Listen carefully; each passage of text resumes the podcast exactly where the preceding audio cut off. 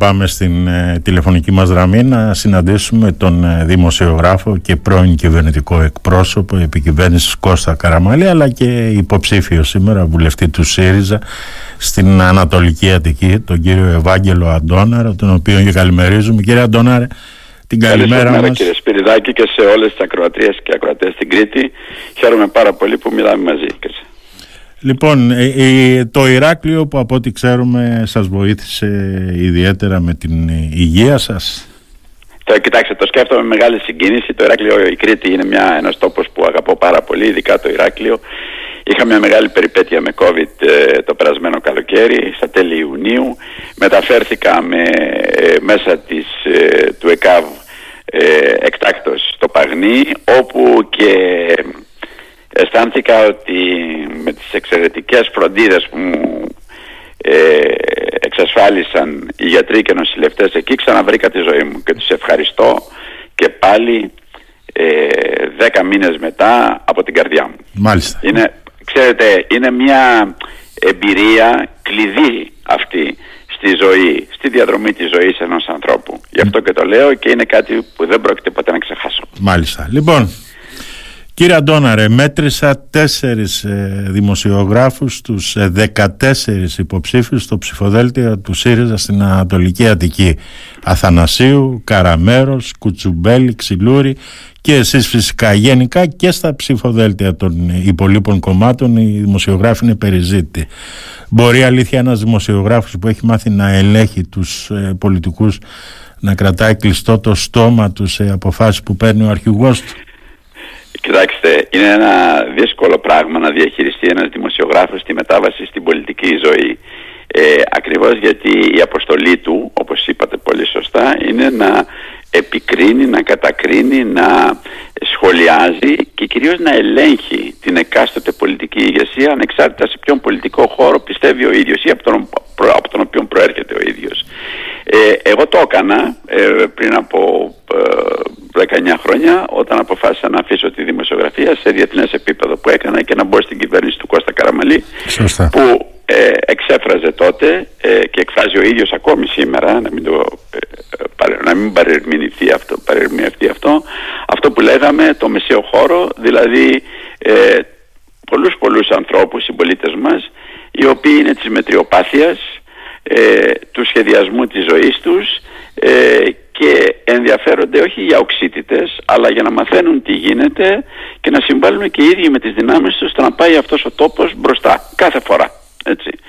Ε, δεν είναι εύκολο λοιπόν αυτό το πράγμα το οποίο με ρωτήσατε. Ε, προσπαθώ να ε, ε είμαι συνεπής στα όρια ενός χώρου με τον οποίο τώρα εγώ αποφάσισα να συμπορευθώ, να συμπράξω ε, για να πετύχουμε ένα συγκεκριμένο στόχο με δύο σκέλη, θα σας πω ποιος είναι, ε, και νομίζω ότι το καταφέρνω. Λέω δε και στους νεαρότερους συναδέλφους μου στο ψηφοδέλτιο, οι οποίοι είναι αξιόλογοι άνθρωποι, πολύ αξιόλογοι άνθρωποι, ότι πρέπει όταν βγαίνουν στην τηλεόραση ή στο ραδιόφωνο, όπως καλή ώρα εγώ τώρα εδώ, να μην τους ενδιαφέρει μόνο να ακούγεται η φωνή τους ή να βλέπουν το πρόσωπό τους αλλά να επικεντρώνονται και στο τι θέλουν και τι πρέπει να πούν. Τι πρέπει να πούν εννοώ για να καταλάβει ο πολίτης που πάει το πράγμα.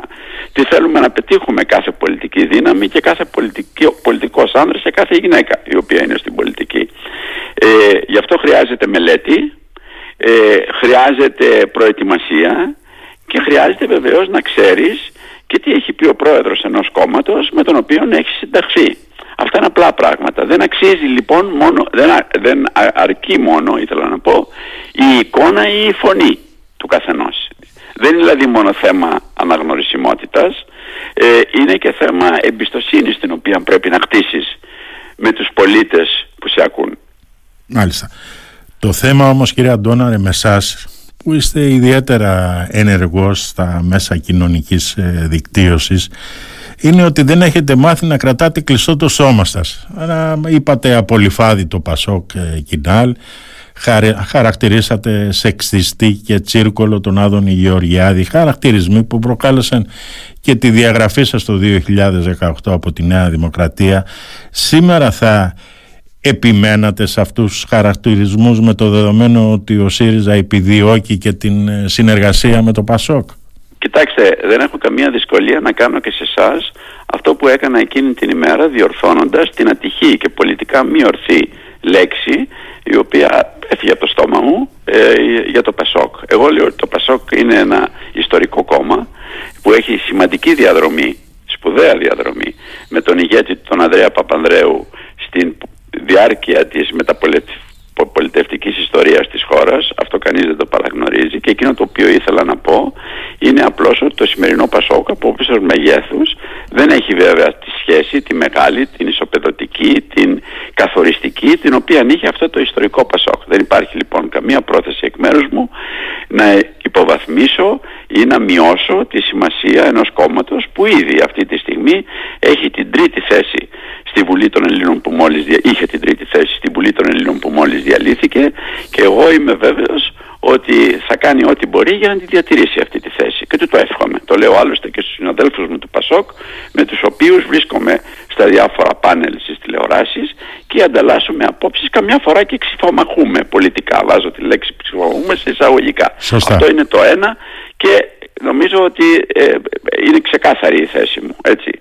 Ε, το δεύτερο, όσον αφορά τους χαρακτηρισμούς για το συγκεκριμένο πρόσωπο το οποίο είπατε, ε, τον θεωρώ ό,τι μεγαλύτερο βαρύδι και χειρότερο έχει αυτή η κυβέρνηση ε, η διαγραφή μου έγινε με αφορμή εκείνους τους χαρακτηρισμούς και όχι λόγω εκείνων των χαρακτηρισμών ναι. η διαγραφή μου έγινε γιατί ο Κυριάκος Μητσοτάκης τότε θα σας θυμίσω που με διαγράψε ήταν αρχηγός της αξιωματικής αντιπολίτευσης και όχι πρωθυπουργός ναι. το 2018 ε, δεν άντεξε και δεν αντέχει την κριτική προχτές όμως σε τηλεοπτική συζήτηση μεγάλου καναλιού που με είχαν καλέσει και με πρόσωπο και της Νέας Δημοκρατίας και του Πασόκ είπα ότι θεωρώ τον Πρωθυπουργό ψεύτη. Ενοχλήθηκαν οι συντονιστές της ε, εκπομπής. Και πούμε κύριε Αντώνα τέτοιος χαρακτηρισμός. Λέω με συγχωρείτε τον θεωρώ ψεύτη ότι δεν λέει την αλήθεια.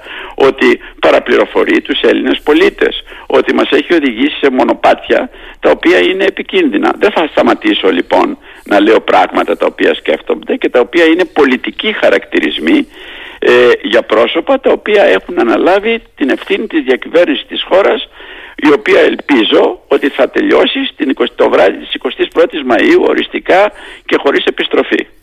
Τι βρίσκεται εφικτή μια και αναφερθήκαμε σε αυτήν εφικτή την ε, συνεργασία με το Πασόκ με το δεδομένο όρο που βάζει ο Νίκος Ανδρουλάκης που δεν θέλει ούτε Τσίπρα ούτε Μητσοτάκη.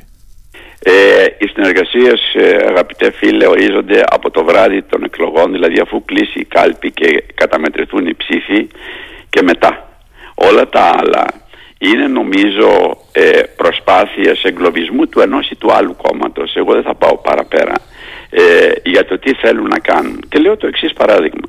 22 από τις 27 χώρες αυτή τη στιγμή στην Ευρώπη, στην οποία ανήκουμε, ε, κυβερνιούνται από ε, κυβερνήσεις συνασπισμού. Ε, τελευταίο παράδειγμα η Φιλανδία όπου έγινε ανατροπή. Η Γερμανία μεγάλη χώρα όπου τρεις, τρία κόμματα ε, τα οποία είναι και λίγο διαφορετικών ε, ε, γενικών πεπιθήσεων αν σκεφτούμε ότι μέσα στο, στην κυβέρνηση αυτή μετέχουν και οι φιλελεύθεροι κατάφεραν να κάνουν την προγραμματική σύγκληση. Τι θα οδηγήσει σε, πραγματική, σε προγραμματική σύγκληση την επομένη των εκλογών; Ε, πρώτον, το αποτέλεσμα των εκλογών αυτό καθ' αυτό θα δούμε ποιες είναι οι πραγματικές δυνάμεις και όχι οι δημοσκοπικές όπως καταγράφονται ή όπως κά, κάποιοι προσπαθούν να τις αποτυπώσουν αυτή τη στιγμή και μέχρι τις εκλογές και δεύτερον η ανάγκη που υπάρχει είναι να κυβερνηθεί ο τόπος. Ο τόπος πρέπει να κυβερνηθεί και πρέπει να κυβερνηθεί ουσιαστικά και αποτελεσματικά. Έγραφε χτες στην εφημερίδα Καθημερινή, μια εφημερίδα η οποία είναι φιλική προς την κυβέρνηση, γι' αυτό και το λέω, είναι και μια ιστορική εφημερίδα. Ο οικονομικός σχολιαστής, ο έγκυρος ε, ε, οικονομικός σχολιαστής, ο Κώστας Καλίτσης, ένας δημοσιογράφος με μεγάλη πείρα, ότι αν νομίζει κανείς ότι με μια κυβέρνηση ε, αυτοδύναμη με πλειοψηφία μιας, δυο ή τριών εδρών στη Βουλή μπορεί να κάνει αυτά που είναι απαραίτητα για τον τόπο, κάνει λάθος. Αυτά μπορεί να το κάνουν μόνο κυβερνήσεις συνεργασίας. Εγώ πιστεύω σε αυτό και πιστεύω ότι αυτή η κυβέρνηση που θα προκύψει με πρωθυπουργό τον Αλέξη Τσίπα, επιμένω σε αυτό, ε, που θα είναι αρχηγός του πρώτου κόμματος το βράδυ των εκλογών θα έχει ξεκάθαρα προοδευτικό και δημοκρατικό πρόσημο. Είναι κάτι που χρειάζεται ο τόπος και εκεί θα πάμε. Μάλιστα. Και πώς αποφάσισε τώρα ο Ευάγγελος Αντώναρος από την ε, Καραμαλική Νέα Δημοκρατία να βρεθεί στον ε, ΣΥΡΙΖΑ του Αλέξη Τσίπρα, ο οποίος μάλιστα δέχτηκε και κριτική για την επιλογή σας; Κοιτάξτε, ε, δεν μπορούν όλοι να είναι ικανοποιημένοι με τις πολιτικές αποφάσεις μιας πολιτικής ηγεσίας ή μεμονωμένων ατόμων όπως εγώ που αποφάσισα όπως σας είπα να συστρατευθώ. Γιατί αποφάσισα να συστρατευθώ εκεί; Πρώτα πρώτα διότι η Νέα Δημοκρατία όπως έχει εξελιχθεί και το έχω γράψει πολλές φορές για μένα είναι μια πολιτικο-ιδεολογική μου τζούρα με ευθύνη του Κυριάκου Μητσοτάκη που δεν εκφράζει αυτόν τον μεσαίο χώρο στον οποίο εγώ τότε είχα ενταχθεί συνειδητά, ουσιαστικά και αποφασιστικά. Στην αρχή ως μέλος, στην αρχή ως μέλος του κόμματος από το 1976 αν θέλετε ανενεργό παθητικό μέλος του κόμματος γιατί είχα τη δημοσιογραφική μου καριέρα εδώ και στο εξωτερικό κυρίως στο εξωτερικό και αργότερα ε, με πίστη και αφοσίωση ε, σε αυτά που έλεγε και έκανε και σε μεγάλο βαθμό ο Κώστας Καραμαλής ενταγμένος στην κυβέρνησή του. Αυτό δεν υπάρχει. Όταν λοιπόν βλέπω ότι οι θέσεις οι δικές μου, τις οποίες διαχρονικά και όχι όπως λένε κάποιοι ένα ή δύο χρόνια, από τα έξι στα έξι, εξήμιση χρόνια και πέρα που είναι ο Μητσοτάκης πρόεδρος της Νέας Δημοκρατίας και μετά πρωθυπουργός, ε, τις οποίες καταθέτω χωρίς να τις αλλάζω, χωρίς να αποκλίνω και δυστυχώς με, βλέπω να επιβεβαιώνομαι σε πολύ μεγάλο βαθμό, αν όχι στο 90% των θεμάτων, αυτή λοιπόν η σύγκληση των απόψεων των δικών μου με τις απόψεις τις εκπεφρασμένες του Αλέξη Τσίπρα, τον πολιτικό του λόγο, το πολιτικό πρόγραμμα το οποίο έχει ε, καταθέσει και το οποίο είναι πολύ λεπτομεριακό. Ξέρω τα προγράμματα δεν τα διαβάζουμε πολλές φορές εμείς οι δημοσιογράφοι και δεν το λέω ως κριτική ή μομφή σε εσάς προς Θεού, αλλά δεν τα διαβάζουμε ε, και δεν τα αναλύουμε και τόσο ώστε να τα καταλαβαίνει και ο κόσμος γιατί πολλές φορές είναι θέματα πολύ λεπτά, δύσκολα, πολύπλοκα. Όλα αυτά λοιπόν με οδήγησαν στο να αποδεχθώ την πρόταση πρόσκληση που μου έκανε ο Αλέξης Τσίπρας να πάμε μαζί. Και βεβαίως πάμε μαζί. Δεν έχω καμία δυσκολία ε, να εξηγήσω ε, αυτή την απόφαση την οποία έχω λάβει. Αισθάνεστε Λούμπεν κύριε Αντώναρε όπως χαρακτήρισε τα ψηφοδέλτια; Αισθάνομαι βαθιά λύπη. Ναι. Βαθιά λύπη για ένα πρωθυπουργό της χώρας ο οποίος μάλιστα μας έχει ε, γεμίσει το μυαλό. Ε, μας κατ' επανάληψη το έχει πει ε, ότι έχει κάνει σπουδές σε εξαιρετικά σχολεία. Έχει κοσμοπολίτικη αντίληψη των πραγμάτων ότι είναι άριστος να χρησιμοποιεί τέτοιες εκφράσεις για υποψηφίους οι οποίοι έχουν επιλέξει να πάνε με άλλα κόμματα. Ε, μειώνει τον ίδιο. Και δείχνει κυρίως ότι βλέπει τους πολίτες αυτής της χώρας που έχουν το αναφέρετο δικαίωμα ε, να λένε την πολιτική τους άποψη και να είναι και υποψήφοι με όποιο κόμμα θέλουν τους βλέπει λοιπόν σαν υπηκόους και σαν πολίτες δεύτερης κατηγορίας. Με λυπεί αυτό πάρα πολύ. Ε, δεν νομίζω ότι όσοι με ξέρουν ε, θα με κατέτασαν σε μια τέτοια κατηγορία που είναι ξέρετε και μια φράση που για μένα ε, σαν γερμανομαθή ε, είναι και αναντίστοιχη με τη σημερινή εποχή. Ε, Λούμπεν σημαίνει κακομί, κακομύρης, ε, κουρελής, άνθρωπος εγκαταλελειμμένος. Δυστυχώς για τον κύριο Μητσοτάκη οι πολιτικές του έχουν, έχουν οδηγήσει πάρα πολλούς συμπολίτες μας, όλο και περισσότερους, να είναι σε απόγνωση. Δεν τους κάνει όμως τίποτε Λούμπεν. Έτσι. Τους κάνει πολίτες οι οποίοι θέλουν να εκδιεκδικήσουν μέσα στην κοινωνία αυτά που τους αντιστοιχούν. Δουλειές, έναν ευπρεπή μισθό, να έχουν ασφάλεια για τον προγραμματισμό του δικού τους μέλλοντος και του μέλλοντος των παιδιών τους και αυτό είναι που λέμε εμείς στο ΣΥΡΙΖΑ ως, δημοκρα... ως δικαιοσύνη παντού. Δεν εννοούμε μόνο τη δικαιοσύνη των δικαστηρίων, εννοούμε και την κοινωνική δικαιοσύνη που πάλι δεν σημαίνει την κατάργηση των εισοδηματικών ανισοτήτων. Θα υπάρχουν πάντα πλούσιοι και φτωχοί. Το ζήτημα είναι οι φτωχοί να μην γίνονται συνέχεια φτωχότεροι. Να μην ε, έχουν στον ήλιο μοίρα. Να μην ξέρουν πώς θα τα βγάλουν πέρα. Αυτό είναι που πρέπει να αντιμετωπίσει η κυβέρνηση που θα προέλθει από τις εκλογές της 21ης Μαΐου.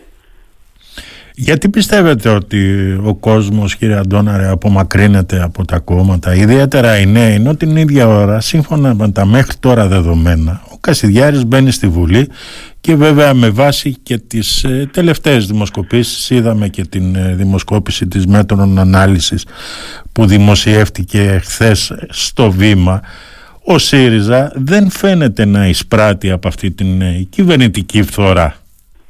Κοιτάξτε, δεν θα ήθελα να σχολιάσω την δημοσκόπηση της χτεσινή ε, της μέτρο ανάλυσης θα μπορούσαμε να κάνουμε μια απέραντη συζήτηση. Η μέτρο ανάλυσης δυστυχώς και στις προηγούμενες εκλογές και στις προπροηγούμενες εκλογές δεν είχε πέσει μέσα και είναι πολύ ε, υπόπτω ότι κάνει μια λεγόμενη εκτίμηση ψήφου ε, και φτάνει σε ποσοστά τη Νέα Δημοκρατία την ανεβάζει σε ποσοστά τα οποία για μένα δεν έχουν καμία σχέση με την πραγματικότητα απλώς ε, και το λέω ευθέως για να κατευθύνει ε, να επηρεάσει το μυαλό του εκείνων των ψηφοφόρων οι οποίοι είναι όλο και περισσότεροι και είναι αναποφάσιστοι και είναι σε μια γκρίζα ζώνη δηλαδή φεύγουν από τη Νέα Δημοκρατία. Εγώ δεν λέω ότι πάνε όλοι αυτοί στο ΣΥΡΙΖΑ αλλά περιμένουν να δει τι θα γίνει και πώς θα ξεδιπλώσουν τα κόμματα και οι υποψήφοι και οι πολιτικοί αρχηγοί ε, τις θέσεις τους για να αποφασίσουν τι θα κάνουν. Ε, πιστεύω λοιπόν ότι υπάρχει μια, ένα κύμα απομάκρυνσης από τη Νέα Δημοκρατία λόγω των πολιτικών Μητσοτάκη και λόγω των συμπεριφορών, συμπεριφορών Μητσοτάκη ε, και αυτό θα φανεί ξεκάθαρα το επόμενο διάστημα, τις τέσσερις εβδομάδες που έχουμε μπροστά μας. Θέλω όμως να πω ότι οι δημοσκόποι, από τους οποίους πολλοί είναι πολύ σοβαροί άνθρωποι, θα πρέπει να εξαντλήσουν όλα τα μέσα τα οποία έχουν στη διάθεσή τους όταν καταγράφουν τις τάσεις της κοινωνίας. Και το λέω πάντα αυτό. Δεν το λέω επειδή αυτή τη στιγμή η συγκεκριμένη δημοσκόπηση κατά τη γνώμη μου φαίνεται να αδικεί τον ΣΥΡΙΖΑ ή και άλλες δυνάμεις οι οποίες είναι μέσα στο ε, κοινοβουλευτικό τόξο. Αλλά το λέω γιατί ξέρετε πολλές από αυτές τις δημοσκοπήσεις γίνονται στο πόδι με μικρά μέσα και οικονομικά εννοώ γιατί χρειάζονται πολλά μέσα οικονομικά για να κάνεις μια καλή ανάλυση των τάσεων και κυρίως πρέπει να ελέγξουμε και τα στοιχεία τα οποία έχουν στη διάθεσή τους οι δημοσκόποι. Μου λένε ότι πολλά από αυτά τα στοιχεία, ο τρόπος, δηλαδή τα τεχνικά στοιχεία εννοώ, είναι ανεπαρκή. Ξέρετε, όταν ε, ομολογούν και οι ίδιοι ότι 60-65% των τηλεφωνημάτων προς αυτούς που καλούνται να πούν τη γνώμη τους, γίνονται σε σταθερά τηλέφωνα. Αντιλαμβάνεστε ότι αυτό, υπάρχει μια μεγάλη αναντιστοιχία μεταξύ της πραγματικής ζωής και ε, της, του κόσμου των δημοσκοπήσεων. Τι εννοώ, μα 65% ε, των ανθρώπων στην Ελλάδα χρησιμοποιούν σταθερά τηλέφωνα.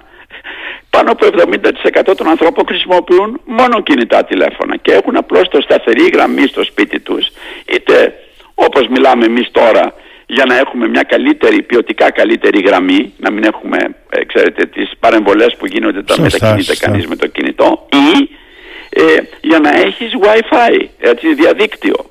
Αυτά λοιπόν είναι τεχνικά στοιχεία τα οποία παραμορφώνουν τον τρόπο με τον οποίο γίνονται οι δημοσκοπήσεις. Επίσης, μας λένε όλοι ότι πάνω από 70-75% των ατόμων που ε, καλούνται για να πούν τη γνώμη τους κλείνουν το τηλέφωνο και αναγκάζονται και παίρνουν άλλους. Με ποιο κριτήριο, από ποια βάση δεδομένων επιλέγονται αυτά τα τηλέφωνα; Μήπως είναι από συγκεκριμένες περιοχές και όχι όπως θα έπρεπε ε, η, η Κρήτη Φερπίν έχει ένα πληθυσμό που αντιστοιχεί λίγο πολύ, το λέω χοντρικά, στο 10% του συνολικού πληθυσμού της Ελλάδας. Είναι έτσι. Από αυτούς που ερωτώνται τα 1200-1500 άτομα κάθε φορά προέρχεται το 10% από την Κρήτη. Όλα αυτά είναι στοιχεία τα οποία θα πρέπει να μας προβληματίσουν και θα μου πείτε γιατί το λέτε και γιατί μπαίνετε τόσο λεπτομεριακά σε αυτή την ανάλυση κύριε Αντώναρη γιατί πιστεύω ότι οι σημερινοί πολίτες θέλουν αλλά και πρέπει να είναι ενημερωμένοι και δεν μπορούν να είναι ενημερωμένοι μόνο από τα ε, συστημικά κεντρικά ε, μέσα ενημέρωσης της Αθήνας. Εσείς στην, στην περιφέρεια επιτελείτε πάρα πολύ μεγάλο έργο Πιστεύω όμως ότι και όσοι άνθρωποι δραστηριοποιούνται επώνυμα και αυτό το υπογραμμίζω ε, στα μέσα κοινωνικής δικτύωσης και καταθέτουν τις θέσεις τους συμβάλλουν επίσης στην ενημέρωση του κόσμου. Δεν μιλάω για τα ανώνυμα, τα trolls, έτσι. Μιλάω για τους ανθρώπους σαν και εμένα και είναι πάρα πολλοί, δεν είμαι μοναδικός, οι οποίοι λένε τη γνώμη τους. Καταθέτουν στοιχεία. Και έτσι ο πολίτης μπορεί να μπει και να ψάξει. Ξέρουμε ότι στο μεταξύ, πόσο είναι, 80% της ελληνικής κοινωνίας έχει πρόσβαση και χρησιμοποιεί το διαδίκτυο. Του δίνουμε λοιπόν αυτή την ευκαιρία και είναι χρήσιμο αυτό. Και δεν ξέρουμε, δεν έχουμε ανοιχνεύσει ακόμη πώς θα συμπεριφερθούν οι πολίτες αυτή τη φορά μετά από τέσσερα χρόνια που η χρήση των μέσων κοινωνικής δικτύωσης αυτά τα τέσσερα-πέντε τελευταία χρόνια έχει αυξηθεί πάρα πολύ. Έχουμε ένα καινούριο περιβάλλον ε, το οποίο θα επηρεάσει, βεβαίως θα επηρεάσει και την έκφαση των αποτέλεσμα των εκλογών. Ε, μία τελευταία φράση. Δεν είμαι από εκείνους που λέω ότι τα μέσα κοινωνικής δικτύωσης είναι άγια και δεν έχουν σκοτεινές πλευρές. Γι' αυτό και σας είπα, εγώ σέβομαι αυτούς οι οποίοι τοποθετούνται επώνυμα και είναι πάρα πολλοί. Τους άλλους μπορούμε κανείς, μπορούμε να τους διαβάζουμε με μεγαλύτερη επιφύλαξη. Αλλά οι πολίτες πολλές φορές ξέρουν και κρίνουν. Κύριε Αντώναρε, μετά την ε, γνωστή υπόθεση του Αλέξη Γεωργούλη έχει ξεκινήσει μια προσπάθεια αποδόμησης του ηθικού πλεονεκτήματος του ΣΥΡΙΖΑ. Μήπως όμως έπρεπε να ψαχτούν περισσότερο και οι ευρωβουλευτές του ΣΥΡΙΖΑ από τη στιγμή που οι φήμες κυκλοφορούσαν από το καλοκαίρι στους ε, διαδρόμους του Ευρωκοινοβουλίου; Κοιτάξτε, οι φήμες κυκλοφορούσαν. Οι φήμες ελέγχθηκαν. Οι φήμες ήταν ασαφείς και θα σας θυμίσω ότι μέχρι, μέχρι την ε, στιγμή που η πρόεδρος της, ε, της Ευρωβουλής του Ευρωκοινοβουλίου ε, κατέθεσε το αίτημα για άρση της ασυλίας ε, Γεωργούλη κανείς δεν είχε ιδέα για την παραμικρή λεπτομέρεια. Αυτό είναι γνωστό. 15 λεπτά αν δεν κάνω λάθος μετά την κατάθεση της, του αιτήματος αυτού στην Ευρωβουλή ε, με απόφαση του Αλέξη Τσίπρα απομακρύνθηκε ο κύριος Γεωργούλης από την ομάδα του, στο Ευρωκοινοβούλιο του ΣΥΡΙΖΑ. Ε, έχουμε δει ποτέ άλλοτε στο παρελθόν τέτοια γρήγορη, ουσιαστική και αποτελεσματική αντίδραση. Εμείς είμαστε με τα θύματα. Είναι ένα τεράστιο θέμα ηθικής στο οποίο δεν, το οποίο δεν σηκώνει ναι μεν αλλά. Και όλα αυτά τα θέματα αντιμετωπίζονται με αυτό το κάθετο, κατηγορηματικό και αν θέλετε και αμήλικτο ε, τρόπο ο οποίος βέβαια, το σφεύδω να το πω, ε, είναι πολιτική αντίδραση, είναι ουσιαστική αντίδραση και δεν μπορεί να προδικάσει σε καμία περίπτωση την δικαστική κρίση γιατί υπάρχει για όλους, ακόμη και αυτούς που έχουν ε, διαπράξει βαρύτατα εγκλήματα με μάρτυρες, αυτόπτες μάρτυρες, υπάρχει πάντα το τεκμήριο της αθωότητας. Αλλά η πολιτική αντίδραση του ΣΥΡΙΖΑ και του Προέδρου του δεν επιτρέπουν την παραμικρή αμφιβολία για τη στάση μας. Γιατί σας κατηγορούν αλήθεια από το Πασόκ ότι διαρρεύσατε το όνομα της καταγγέλους σας; Ε, θα σας πω το εξής. Μου έγινε η ίδια ερώτηση προχτές, αν θυμάμαι καλά, στο τηλεοπτικό κανάλι Action. Και είπα το εξής. Ε, όσοι παρακολουθήσαμε την διαρροή αυτή του ονόματος ναι. του θύματος της καταγγέλουσας κυρίας έτσι, η οποία έχει κάνει συγκεκριμένη καταγγελία έχουμε διαπιστώσει και κανείς δεν το έχει διαψεύσει μέχρι στιγμής ότι πρώτος το ανέβασε ένας ιστότοπος ο οποίος πρόσκειται, είναι πασίγνωστος στη Νέα Δημοκρατία. Λοιπόν, ας μην μας λένε πράγματα τα οποία δεν έχουν βάση και έχω την εντύπωση ότι στο μεταξύ και το ΠΑΣΟΚ ε, δεν επιμένει σε αυτόν τον ισχυρισμό ο οποίος είναι απολύτως αβάσιμος. Μετά από εκεί δε το πήρε αυτό το όνομα και το ανάρτησε, αν θυμάμαι καλά από τα στοιχεία που έχω, ε, ο ιστότοπος της Μεγάλης Κυριακάτικης Εφημερίδας πρώτο θέμα. Είναι ξεκάθαρο λοιπόν ε, από πού προέρχονται τα στοιχεία. Πάντως όχι από το ΣΥΡΙΖΑ. Τελεία και παύλα. Μάλιστα. Από τότε που αποχώρησε ο Κώστας Καραμαλής έχετε μιλήσει μαζί του; Όχι. Όχι.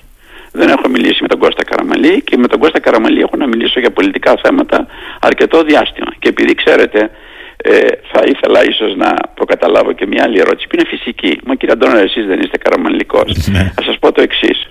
Η λέξη καραμανλικός, βενιζελικός, παπανδρεϊκός, σημητικός, όλοι αυτοί οι επιθετικοί προσδιορισμοί με ενοχλούν. Και γιατί με ενοχλούν; Γιατί πιστεύω ένα πρόσωπο, κάθε πρόσωπο που έχει μείνει διαδρομή στην πολιτική ζωή, έχει λόγο, έχει κάνει δημόσιες τοποθετήσεις, εκφράζει τον εαυτό του.